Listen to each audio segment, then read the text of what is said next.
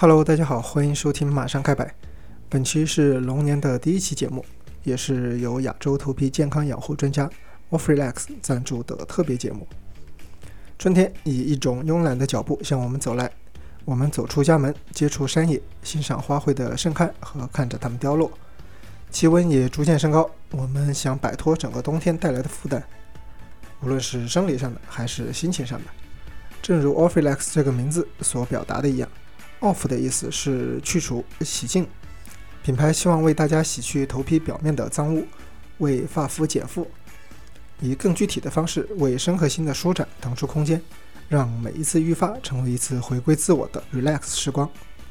作为春天的象征之一，樱花总是能带来温暖和希望，所以我希望做一期节目，以樱花为主角，讲述春天的故事，把清爽轻盈的心情分享给大家。恰巧在春风渐暖之时，Offrelax 推出了夜莺限定洗护套组，为大家带来早春的明媚和愉悦。于是 Offrelax 和我一拍即合，就有了今天这期节目。相信我的听友们一定有接触过 Offrelax 的产品，甚至是反复回购的用户。即使你之前没有听过也没关系，这次品牌在节目的最后为听友们准备了专属福利，大家可以关注一下。正好可以趁这次机会好好的了解一下。借着 Offrelax 带给我的灵感，本期节目就为大家讲述在亚洲各地赏樱的故事，甚至带有一点小小的攻略。接下来我们就进入今天的主题。樱花从喜马拉雅山路走下，如今它的身影已经遍布整个东亚了。当我们把足迹向它的老家靠近，进入云南的高黎贡山，在这里我们把时间提前了。在别的地方还是寒潮涌动的时候，这里已经抓住了春天的影子，樱花自然而然的也突然就开了。我们首先聊的是距离老家最近的樱花，来自云南省保山市腾冲的高山樱花。如果把见到第一朵樱花比成春天的开始，从腾冲开始的樱花呢，将春天提前到了一月，甚至是头一年的十二月。位于高黎贡山西麓龙川江西岸的樱花谷是这一带最有名的赏樱圣地。这里终年无霜，雨量丰沛，野生樱花遍布其中，樱花谷由此得名。从腾冲市区前往樱花谷并不是很远啊，自己开车去是最方便的。去往樱花谷的路途本身就是一场精彩的旅途，沿着盘山路蜿蜒而上，能够很清晰地见证高黎贡山的逶迤起伏。樱花谷这个景点啊，是有一个特点，它是以点带面的风情，能够很容易地欣赏到。人们冲着樱花来，然后惊叹于谷内各种植物的神奇分布。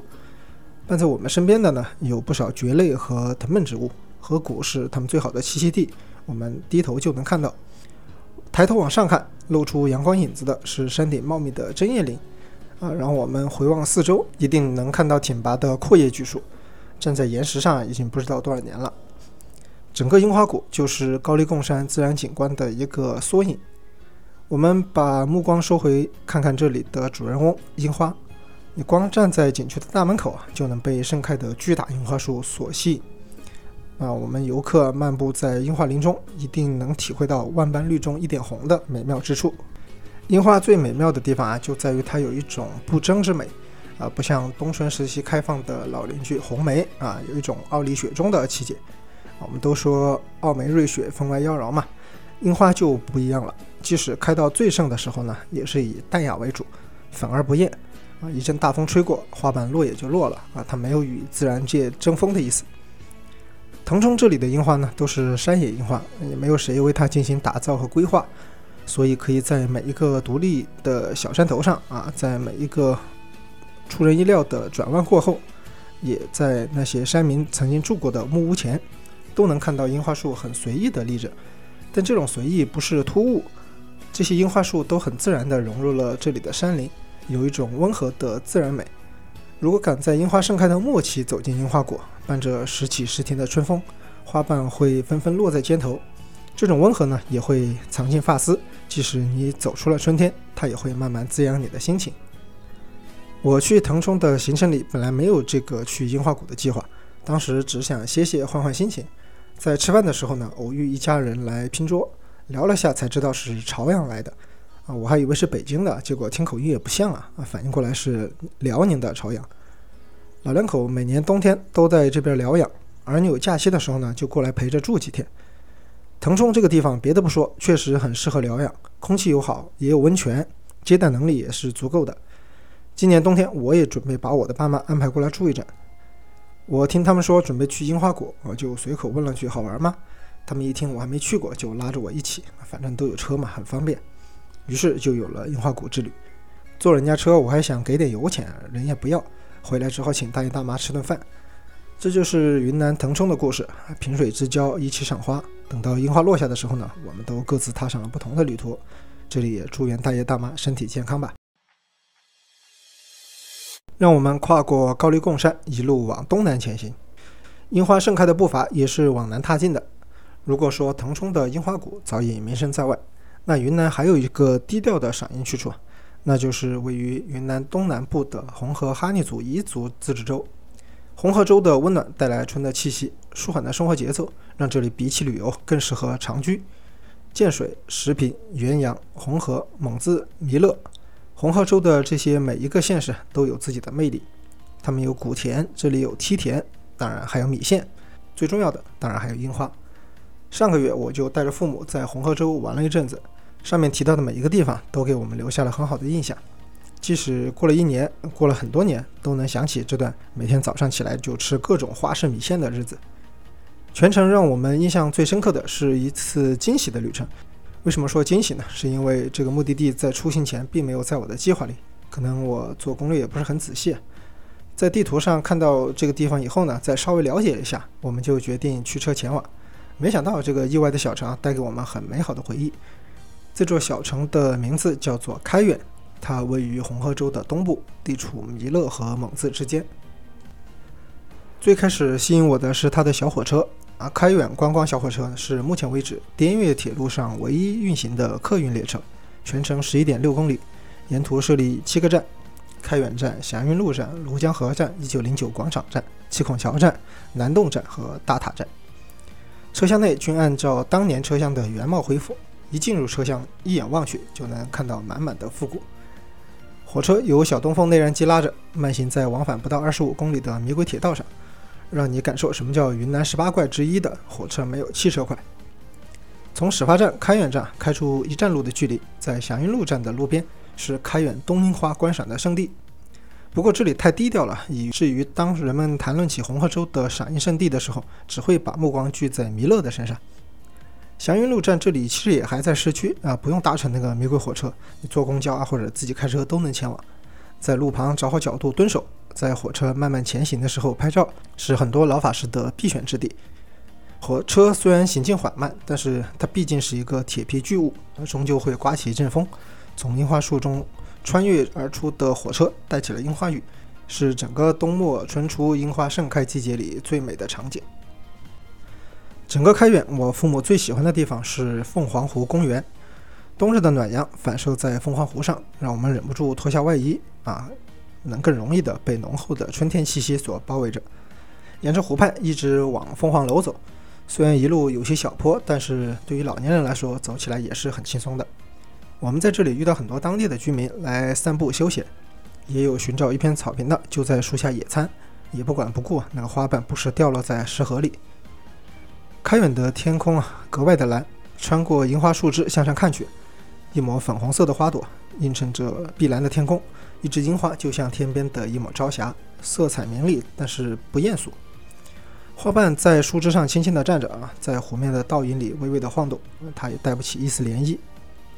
凤凰湖公园就像在城市的中央移植了一片山野一样，让整座城市变成了一幅画。在这里散步，我也感受到了城市宣传语里写的。开远，在这里开启远方的生活。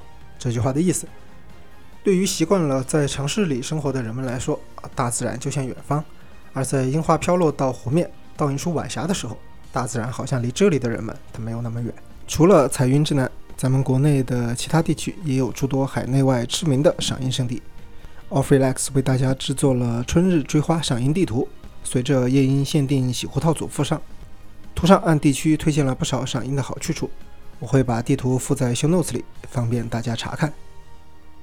这里面最有名的肯定是武汉大学了，校园内的约一千株樱花树啊，大概在三月中旬就进入盛花期。由于这里是大学校园，为了不过分影响教职工和学生的日常教学生活啊，进入校园赏花一定要记得提前预约。西安的青龙寺遗址上，花期虽然很短，但绚烂绽放的烟花和青龙寺的古香古色相互交织在一起，显得别有一番韵味。我一直以为赏樱一般是接近大自然的，没想到在这里可以穿越回巍巍大唐。空海纪念碑前的垂直樱花，向人们诉说着长安的故事。要是在国内选一个相对小众的赏花点，我会推荐澳门的荡仔龙环璞玉。这是一套住宅式的博物馆。以海边马路的五幢葡萄牙式的住宅为主要陈列，连接他们的生态步道就是澳门人最心水的赏樱圣地。建筑外表清新的薄荷绿和步道边盛开的淡雅粉红相结合，绝对是属于春天独一份的小清新。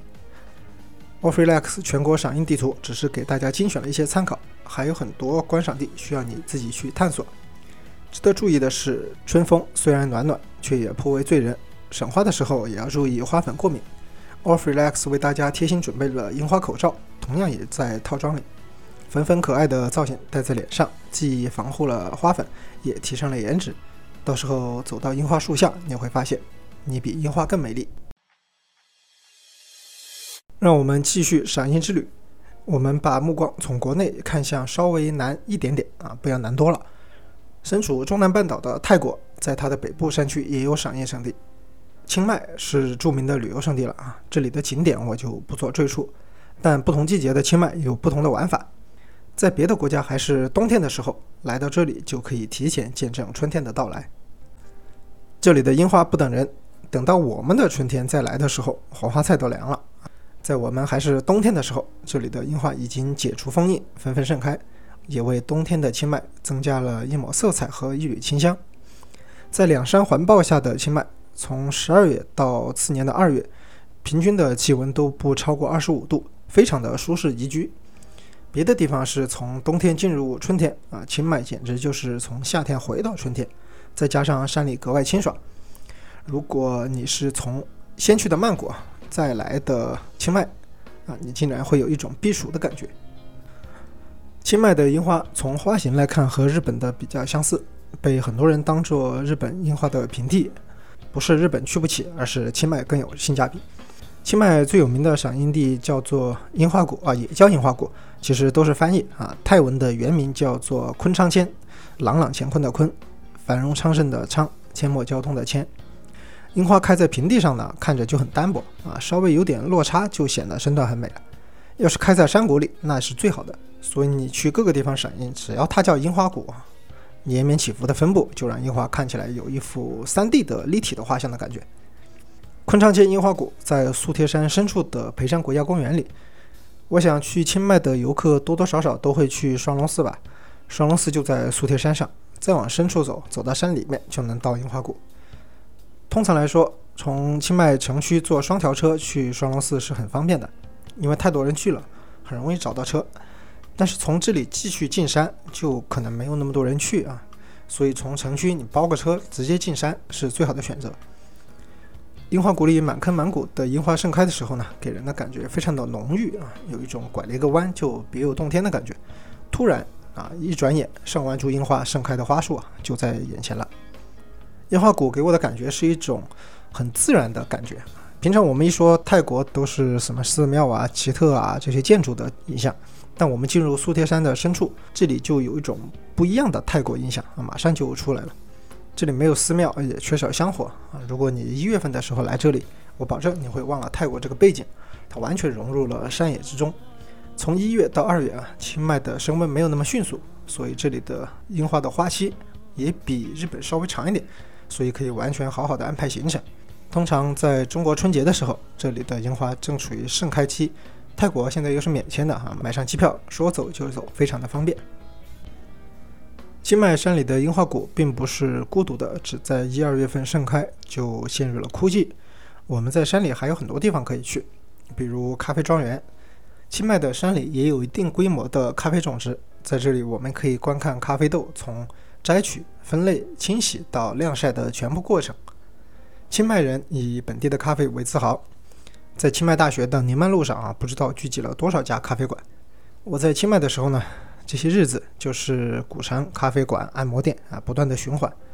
在咖啡馆里喝上一杯的时候呢，就会想到在山里的庄园里啊，这些咖啡豆是怎么一步一步变成手中的杯中之物的。当然，很多时候也在感慨的时候才会意识到，杯里的咖啡豆可能也来自海外。啊，不过这不重要啊，在清迈的咖啡馆里也发生了很多故事。我印象最深刻的是，是我的一位长辈啊，当时和我一起去喝咖啡啊，我点的焦糖玛奇朵，他点的意式浓缩。端上来的时候，他就很惊讶了啊！怎么他的杯子比我小很多啊？隐隐约约觉得有点不公平，但又不好说什么，于是就拿出他畅饮白酒，豪气啊，一口干了啊！气势是好的，除了有点烫。但是他就看到我还搁那儿喝，他就更不平衡了啊！他都一口喝完了，我还在那儿慢慢捧着杯慢慢的喝，他就忍不住再来了一杯啊！于是第二天我们都看到了一个盯着黑眼圈的这位亲戚啊，他说一晚上都没睡着，不知道为什么亢奋的很。我想，这就是清迈带给人们的惊喜。樱花谷的香气可能也混合了咖啡的味道啊，给人一种永生难忘的嗅觉体验。这种感觉，在我使用 Off Relax 这次推出的夜莺限定洗护套组的时候呢，也有强烈的共鸣。在挤出洗发水的那一瞬间，就将我的回忆拉回到了这次旅行。我们知道，嗅觉是比记忆更加持久的。Off Relax 精心调配的这款香型，不管在什么季节，都能把春天带回身边。因为我已经收到并体验了这款产品，我就稍微多讲几句。因为它的包装在第一时间就给我一种很惊艳的感觉。樱花限定款洗发水和护发素精巧地存在粉色的瓶里，粉色是一个神奇的颜色，它通常与青春、浪漫是这些词是关联在一起。但是这款瓶身的底色远比想象中更丰富。Off Relax 采用的樱花粉外装啊，不像其他的粉红那样有一种浪漫的热情。它呢是带有一丝的清冷，甚至不时显出洁白的内心。这种底色呢就是樱花花瓣的颜色，那干净、很舒展，也很深入人心。每次洗头的时候呢，它富有层次感的香味伴着活泼的水汽包围着头发，让心情变得无比轻快。初春的未知世界，这种感觉就充满了整个空间。因为特别为这个香味所打动，我就特意的看了一下介绍啊。这款香型的主调是明亮的樱花，柔和着优雅的白檀。它的前调由黑加仑、佛手柑、柠檬和绿叶组成，轻盈的柑橘果香，闻起来有一丝的清醒和酸涩，像极了湿漉漉、雾蒙蒙的春雨降落未落的感觉。空气中也夹着一丝凉意，仿佛还没有和冬末的寒冷完全告别。中调的成分则有樱花、树莓、草莓啊，在明媚的春光里漫步在满目的樱花树下。慵懒而温柔的春风吹拂过发丝，轻下一口温柔芳醇的莓果茶，透出静谧、浪漫、可爱的气息。后调则是香草、琥珀和白檀构成，香草的奶香味融入琥珀的松香味，轻轻呼吸就能感受到一丝清凉和香甜，享受着初春空气里的大自然味道。让我们回到我们的赏樱之旅，樱花的南国之行就结束了，我们没法继续向南了。让我们离开南国，沿着樱花从喜马拉雅山路向东亚扩散的步伐，一路向北，一路进入东北亚。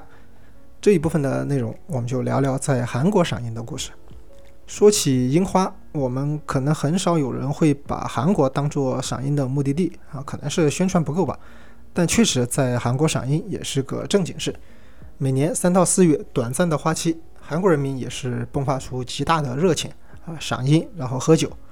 当然，我怀疑韩国人就是又找了个理由喝酒。我相信大部分人第一次来韩国旅游都是到首尔，如果正好赶上首尔的花期，那么不妨把那些景点攻略抛在脑后。相信我，首尔的景点是没有那么吸引人的，你还不如在街道、在学校、在公园好好去欣赏一下这短暂的粉色的首尔。首尔的樱花和城市有机结合，创造出一种独特的人造自然的和谐。我们知道韩国人的精神状态，这个一直是很疯狂的，卷生卷死的韩国人呢，整天紧绷着神经，苟活就全靠冰美式。但就是在这样紧张的韩国，一年也有两次超脱的时候啊，一次是圣诞节，圣诞新年假期的时候，韩国的精神状态是疯狂的释放；而另一次就是樱花季，明明是很普通的这个时候啊，但是这种稀疏平常的日子反而能让人放松下来。樱花盛开在发梢。落在肩头，甚至在耳边盛放，这种生活中随处可见的温柔，反而消除了韩国人的精神内耗，他们纷纷停下脚步，接受大自然的治愈。首尔有几个比较著名的赏樱地，这里就给大家一一推荐下。首先，让我们把足迹走到临水的汉江，踏上江边的如意岛，去到汉江公园附近，享受一下国际大都市首尔中心的一块远离喧嚣的安静之所。如果气候条件正常的话，四月初踏上如意岛赏樱花是最合适的。公园附近的道路两边的樱花树排列非常紧密，一旦盛开，步行道的上方就像用樱花搭建了一个顶盖，就像隧道一样。这里也是每年如意岛樱花节举办的地方，十分热闹。往靠近江心的方向走，川流不息的汉江就成为了背景。江心的风吹起樱花，花瓣在风中翻腾的画面很值得被抓拍。如果走到岛中间合适的位置，就能看到国会议事堂啊，这个雄伟的建筑在很多影视作品里都有出现。作为前景的樱花树排列整齐，它有一种雄伟和自然结合的感觉。首尔市内也有不少樱花大道，围起来形成了一个个临时的春季限定赏花公园。但其中最有名的，竟然是在一所大学里。庆熙大学是位于首尔的一座私立名校，文在寅、金大中。孔刘、韩家人、金泰梨等等都是庆熙大学的著名校友。每年四月，庆熙大学的樱花大道都会吸引无数市民前来参观。可能除了每年开学，庆熙大学的校园里从来没有涌入过那么多人。庆熙大学的校内建筑比较有特色，大型的砖石建筑很好的充当了背景，衬托出樱花的明媚。来到异国，不去知名景点凑热闹啊，跑到学校里来散步赏花啊，谁说不是一种独特的浪漫呢？首尔还有另外一个赏樱圣地，那就是南山。南山很难说是一个景点啊，这里是个生态公园，也是首尔市内公园化改造的典范。大多数游客来到这里，我想都是奔着南山首尔塔吧，好像那里才是皇冠上的明珠。不过，如果是四月初来到首尔，南山就被樱花包围了。步行上山，一路把樱花看尽，一直走到首尔塔。如果有兴趣，还可以登到塔上的观景台。俯瞰被粉红色覆盖的南山，这是其他季节不会出现的限定场景。如果你嫌首尔市内的游客太多，想去不那么热门的赏樱圣地，安养川樱花散步道肯定是一个绝佳选择。安养川是一条河，它是汉江的支流。赏樱花这一段的南北走向是京畿道和首尔的界河，从首尔的永登浦往南，沿着河边一直可以走到金川这一段。是樱花盛开最美丽的散步道，总长十公里，随便一拐就结束行程，所以不一定要走完全程，很适合随心所欲的这个人们。河对面就是京畿道的光明市，继续往西可以走到仁川啊。这个樱花散步道呢，有朋友想去的时候，这里提醒一下，你搜攻略的时候一定要注意，这一段步道的终点叫做金川，是《诗经》里“青青子衿，悠悠我心”的那个金。我看国内很多网上的攻略啊，都写成黄金的金，那个金川。那去了地图上，你去搜可能搜不出来，定位有问题，所以需要注意一下。如果我们把视线从汉江边上转移到南部的海边，我们能看到更美的樱花盛开。釜山是韩国赏樱的代名词。如果你在三四月来到韩国，我劝你最好不要只停留在首尔，应该先去釜山，再北上首尔，这样才不会错过韩国整个春天里最美的一幕。在釜山赏樱和在首尔完全不一样，即使都是在城市里，在釜山赏樱能够见到山海花一体的盛况。在釜山赏樱好像更接近市民的日常生活，因为很多有名的赏樱点都是釜山市民日常通勤会经过的道路。我印象最深刻的是海云台迎月路，迎接月亮的道路。那年我带着爸妈第一次来到釜山，来之前我完全不知道这里的樱花如此有名。当我们走到这条路时，手机都快被我们按没电了。釜山市的南川洞还有一条樱花路，啊，就叫樱花路这个名字，可见这里的樱花已经是个标志了。一直往海边方向走，头顶飘落的花瓣，眼看着就要汇入眼前蓝色的大海，非常的浪漫。不过这里一到花季，简直是人挤人，你要拍出干净的画面几乎是不可能的。要避开人流的话，三乐生态公园是个不错的选择。一二三的三，快乐的乐。虽然樱花季的时候啊这里人也是巨多，因为这里会有樱花节，到时候也是人山人海。但好处是这里足够宽阔啊，毕竟延绵十公里都是樱花。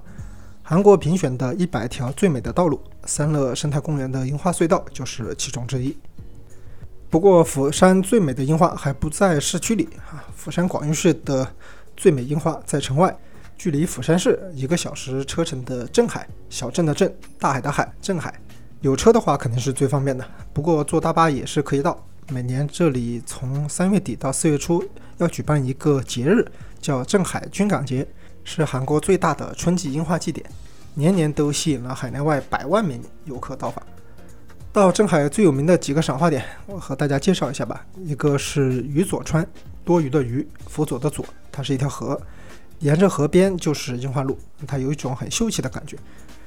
军港节的时候，这里到处都是小吃摊，有种樱花树下逛庙会的感觉。另外一个是地黄山公园的镇海塔，地黄山嘛，听到山那就得爬一点山，不过也不累。上山的路上都是樱花啊，走走停停，很快也就到了。到顶上的镇海塔可以眺望整个镇海湾，可以看到港口上的灯塔、海湾停泊的军舰以及漫山遍野的樱花。如果说其他的樱花地啊都是深入其中去赏花。地黄山上就是抽离出来，从一个相对远一点的距离欣赏一个全画幅的远景。还有一个著名的点是庆和火车站公园，一般也叫庆和站，庆祝的庆，和平的和。这里是一个废弃的车站改造的公园，在公园里停着一辆 Korea 韩国国铁退役的火车头，能够拍出樱花和火车头同框的场景。已经不再前行的火车，仿佛又穿越回了它叱咤风云的年代。在两侧茂密的樱花树组成的隧道里轰鸣前行，在镇海啊，樱花随着河流蔓延，随着山坡挺拔，也沿着铁道穿越。如果说别的地方的樱花是山野的点缀，镇海的樱花它就是山野本身。来到釜山旅游的朋友一定不要错过。从釜山往南跨过大海，海的那一边是日本。九州是距离韩国最近的地区。除了冲绳，九州是日本本土最早樱花盛开的地方。春天的步伐就是从这里开始走遍整个日本。比起东京、大阪、北海道，九州或许没有那么热门，但那里一定有许多吸引人的地方。好几年前，我曾经有幸为九州旅游局做过一份以赏樱花为主题的行程路线方案。既然说到了这里啊，就分享给大家以供参考。九州岛的纬度较低，樱花较早开放。通常进入三月下旬左右啊，樱花就有盛开了，花期差不多就是十天。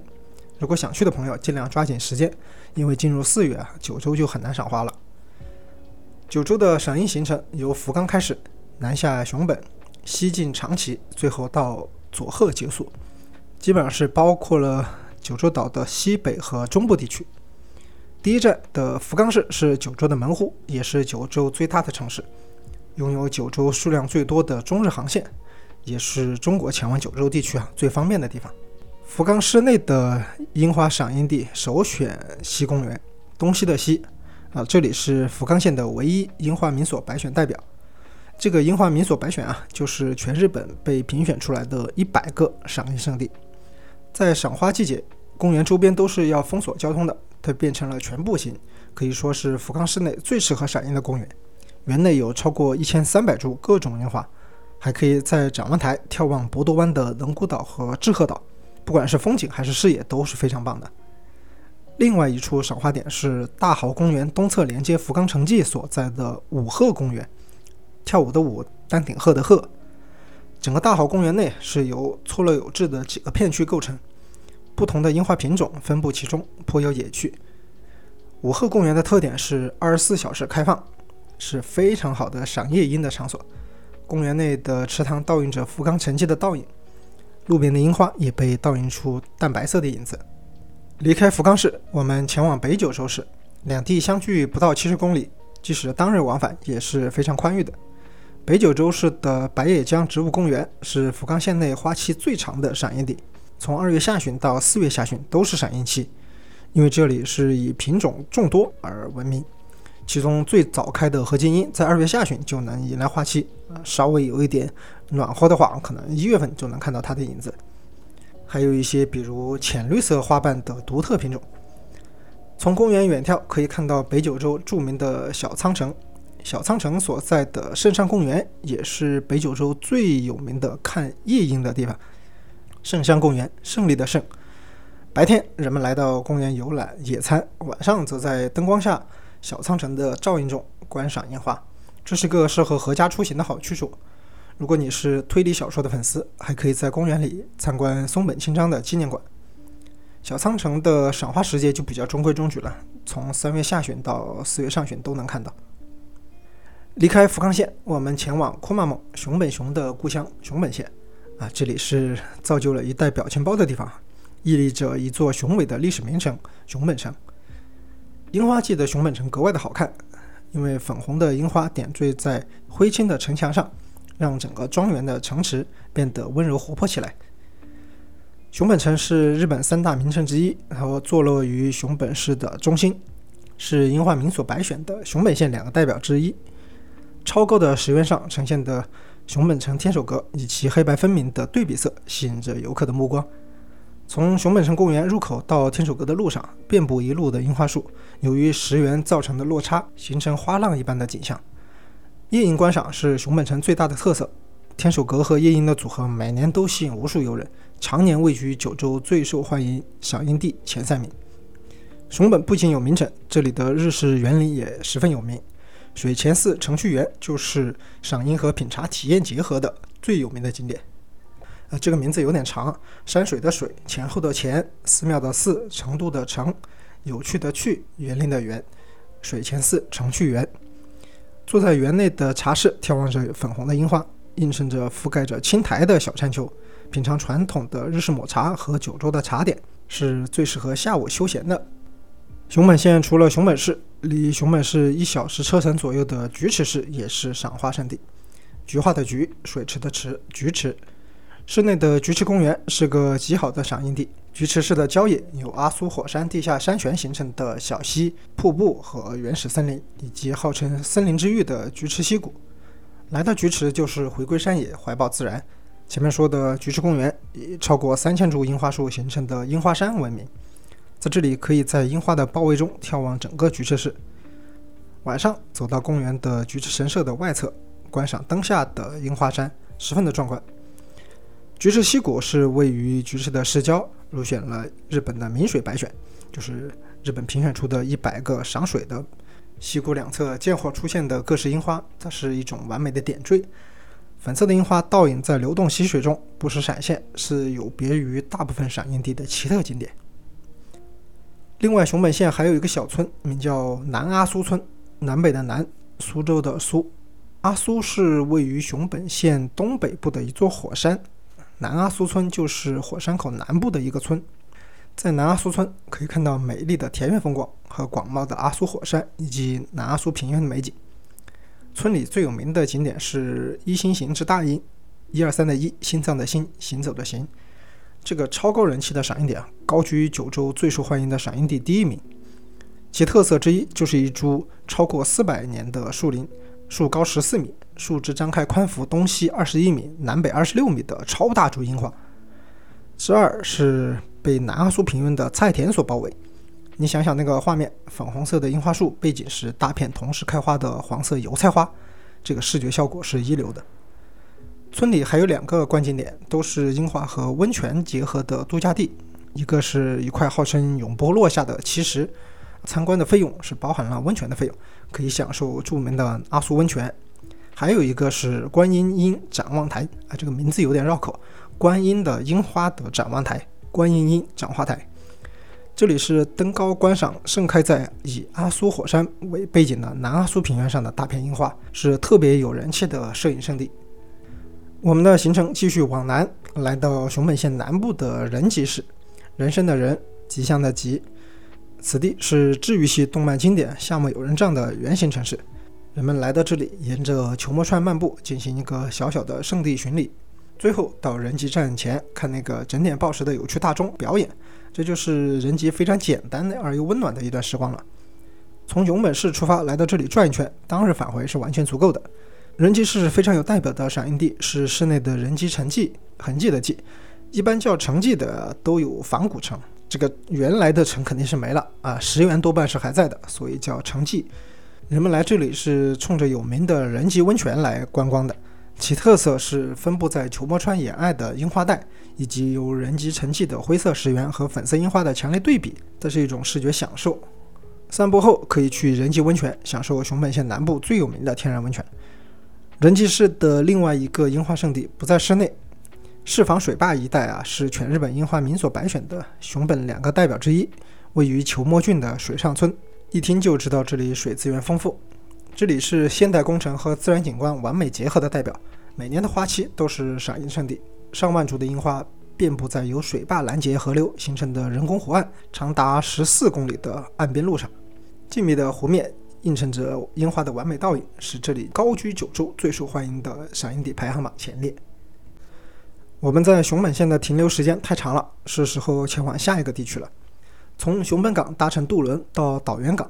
在渡轮上可以欣赏岛原湾上各个小岛的景色。登上了长崎县的土地，第一个赏樱目的地就是在岛原城。海岛的岛，原来的原，有三百年历史的岛原城城下的护城河边种满了樱花，整座古城被约二百五十株樱花所包围。春季到城郭外围一圈约一点五公里，就是开满粉嫩樱花的林步道，其中更有一部分形成了樱花隧道，美得令人流连忘返。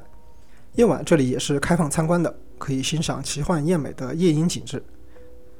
从岛原县乘坐 JR 快线前往长崎，长崎市的市内也有一处樱花季十分热闹的公园，叫做平和公园。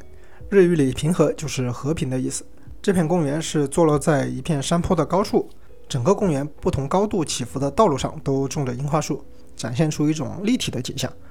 公园附近耸立的浦上天主堂遗址。啊，更是消除了附近大片同一种樱花树带来的单调感。平和公园不仅是观光地，这里也担负着铭记和平、拒绝战争的现实意义。即使不是樱花季，如果到了长崎市旅游的朋友，我也推荐大家去参观一下。长崎县还有两个公园，也是在樱花季热闹非凡。大村公园是长崎县唯一的樱花民所百选代表，拥有二十一种、超过两千株的樱花树。其中最有名的是以本地命名的国自然天然纪念物的珍贵品种大村樱，每年都有大量的游客慕名前来。公园也开放夜间赏樱，公园内的大村神社和本丸城迹作为古迹，都能映衬出樱花的绚丽。而长崎县西部的西海桥公园，形成了花桥水三景结合的复合赏樱景观。三月二十一号到四月十二号之间，还有樱花季。啊，不仅有沿河岸的灯光配合赏夜樱，还有众多的娱乐活动和小吃摊位。当我们的九州行程来到最后一站佐贺县的小城，啊，这个地方就叫小城。小城公园是佐贺县在樱花名所百选里的唯一代表。本身作为典型的日本庭院，就非常的有特色啊，茶室、神社、池塘、假山这个结合，让公园同时也入选了日本历史公园的白选。也就是日本最值得去的一百个历史公园。花期时，园内外盛开的超过三千株的樱花树，更是让这个双白选的公园名声在外。独特的日式庭院伴着飘零的樱花雨，让人留恋其中。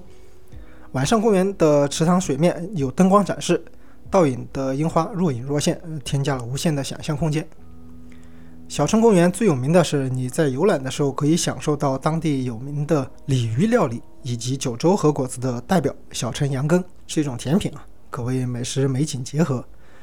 不过关于羊羹倒是有一点要提醒，包括羊羹在内的所有日式点心，要吃的时候尽量口味不要点樱花味的，因为樱花本身的香味啊，它是比较温婉低调的，可能只适合闻，不适合吃。我们在理解樱花的香味的时候呢，可能还是会更多结合春天给人的感觉。像刚才提过的 Off Relax 这款夜莺限定，就将樱花的香气诠释的比较恰到好处。从佐贺回到福冈，这趟九州赏樱之旅就结束了。这个行程当然不完美，比如鹿儿岛县山里的野生山樱是日本独有的古老樱花品种，只不过很多地方啊，它没有形成完整的观光点，所以不好推荐。你如果没有车的话，去日本旅行。是交通是很不方便的，不管怎么样吧，这里和东京、大阪、京都这些地方相比，九州还是一片绝好的赏樱地。因为呢，这里的花期更早，它的人潮也是更稀，但完美的赏樱地绝对不少。今年现在看起来比往年是暖和一点，樱花季可能也比以往的时候来得更早一些。想去九州赏樱的朋友，请一定要记得查看实时的樱花预告。既然说到了日本，还是不得不提下日本关西和东京的一些赏樱胜地吧。这些常规热门的景景点啊，都过于有名，网上资料实在是太多，我就不做赘述了。这里主要是推荐夜樱的观赏地。关西地区的夜樱圣地代表，我选择的是京都的东寺。东寺又称教王护国寺，位于京都站的西南，步行即可到达。始建于七九四年，是桓武天皇迁都平安京后新建的国立寺院，也是联合国教科文组织认定的世界文化遗产的一部分。东寺最有代表性的是它的五重塔，这里是日本最高的五重塔，高约五十五米。目前的五重塔并非是最初的建筑，经历过四次的雷击和火灾，如今也是第五代了，是由德川幕府的三代将军德川家光主持重建的。虽然它是江户时期的建筑，但是尽力保持了创建初期的位置和规模，呈现出该时代特有的浑厚拙朴的复古风格。除了五重塔，人们冲着东寺来的另外一个目的就是赏樱。五重塔北侧有一株巨大的垂樱，在五重塔的映衬下，同样显得肃穆。寺庙内还有两百余株染井吉野樱。染井吉野樱是日本樱花的代表，它的花瓣是以淡粉色为主，有时候过于淡了，显得甚至有点偏白色。这种原产江户的染井吉野樱也被叫做东京樱花啊，确实它是日本本土的品种。如今已经遍布全日本，甚至东亚。日本人喜欢这种淡雅不浓烈的花色品种，也能反映出他们的一些国民性吧。日本官方和民间各种计算预告花期的樱前线栏目，就是采取以染井吉野樱为对象观察的，不然花期预测就全乱了。你像何敬英那些一月就开了的品种，那就不好拿来做全国参考。说回东寺的夜莺，去参观的时候一定要查阅官网，注意 light up，也就是点灯的时间，在这个时间内安排行程是最好的。但是这里也要提醒一下啊，light up 的日期是涵盖很长的，并不是说这些日期内一定保证都能看到，还是要关注花期和天气预告。Light up 的意思毕竟还是点灯嘛，但你看不看到花那个倒不好说，你就说灯开没开吧。我有一次就巨倒霉，到了当天就开始下大雨啊，整整下了一宿。第二天看惨不忍睹，当花瓣离开花朵，暗香就可以唱起来了。说完了关西的京都，再说一下关东的东京都。东京赏夜樱必去的景点，首选目黑川沿岸。目光的目，黑色的黑。这条河边种植了长约四公里、超过八百株的樱花树。一到四月，两岸的樱花争奇斗艳地盛开。几乎将整个河川笼盖在隧道中。樱花盛开的时候呢，它的枝桠就会垂到河面，看起来好像樱花瀑布一般。目黑川每年都会举办樱花季，是东京每年四月最盛大的节日。樱花盛开的时候，棵棵樱花树在河面的反射下，把天空都染成了粉红色。樱花季期间，目黑川晚上点灯后的夜樱景色更是美得不真实，你都不知道看到的粉红色的光是哪里来的。到底是花瓣还是河面的反射？所有的游客都沉醉在短暂的几天里。河边还有很多小吃店，有些游客就席地而坐了，边吃小吃边赏花，开始野餐起来啊！不得不说，逃离繁忙的工作，来这里看着满天的粉红，绝对是一场难得的放松。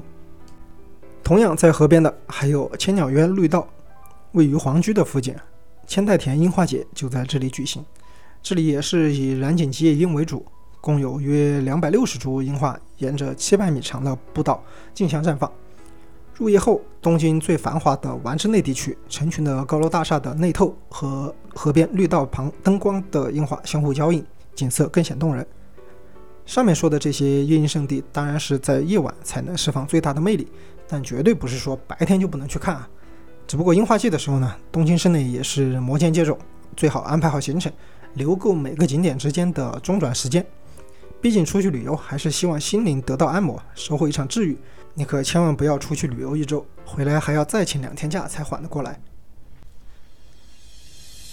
本期特别节目接近尾声，啊，我不禁在想，我们当时去赏樱的时候到底在想些什么？当我们结束一段旅程，留在记忆里的是樱花，还是当时身边的人？樱花的盛开是具有标志性的，暖风一吹来，所有的人都在盯着枝桠。注视着含苞待放的枝头，当花瓣绽开，每一抹粉红都是一声向寒冷的告别，让我们听见了春天的脚步声。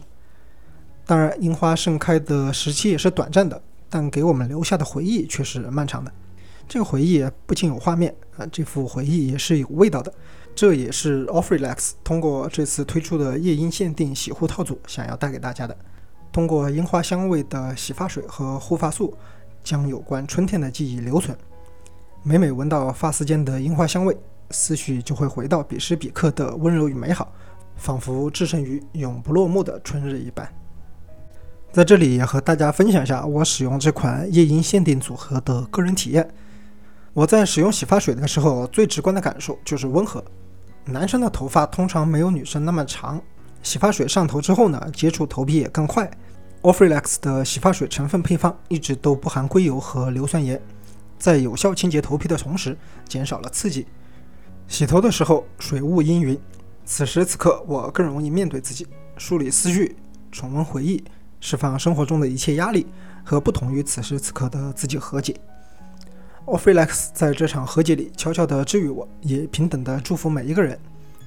洗后的轻盈更带给我春天的感觉，因为成都的冬天阴冷潮湿，而洗完头之后出来呢，却没有沉重的感觉，发丝非常的蓬松，也伴随着樱花香气，心情也随之愉悦起来。这次限定套组还附赠了一枚樱花香挂。掌心大小的樱花造型啊，散发着清新愉快的香味，让樱花不仅能在发丝上盛开，也绽放在衣橱里，点缀在窗前，开在每一个平凡的日子里。愿每位听友的日常里都有盛开不尽的樱花时刻。节目的最后，为大家献上 Offrelax 为听友准备的专属福利和互动奖励。第一，即日起在手淘搜索 Offrelax 官方旗舰店购买夜莺限定洗护套组。下单前找客服报暗号，马上开摆，即可额外获赠听友专属福利的樱花手机支架一枚，让樱花随处盛开在生活的角落里。赠品数量有限，赠完即止，一定要抓住机会。第二呢，在评论区分享你第一次见到樱花那天的故事，我们将会抽取一位幸运听友，送出一套夜莺限定洗护套组以及香挂。再次感谢亚洲头皮健康养护专家 Offrelax 对本次节目的特别赞助。本期节目就到这里全部结束了，感谢大家的收听，我们下期再见。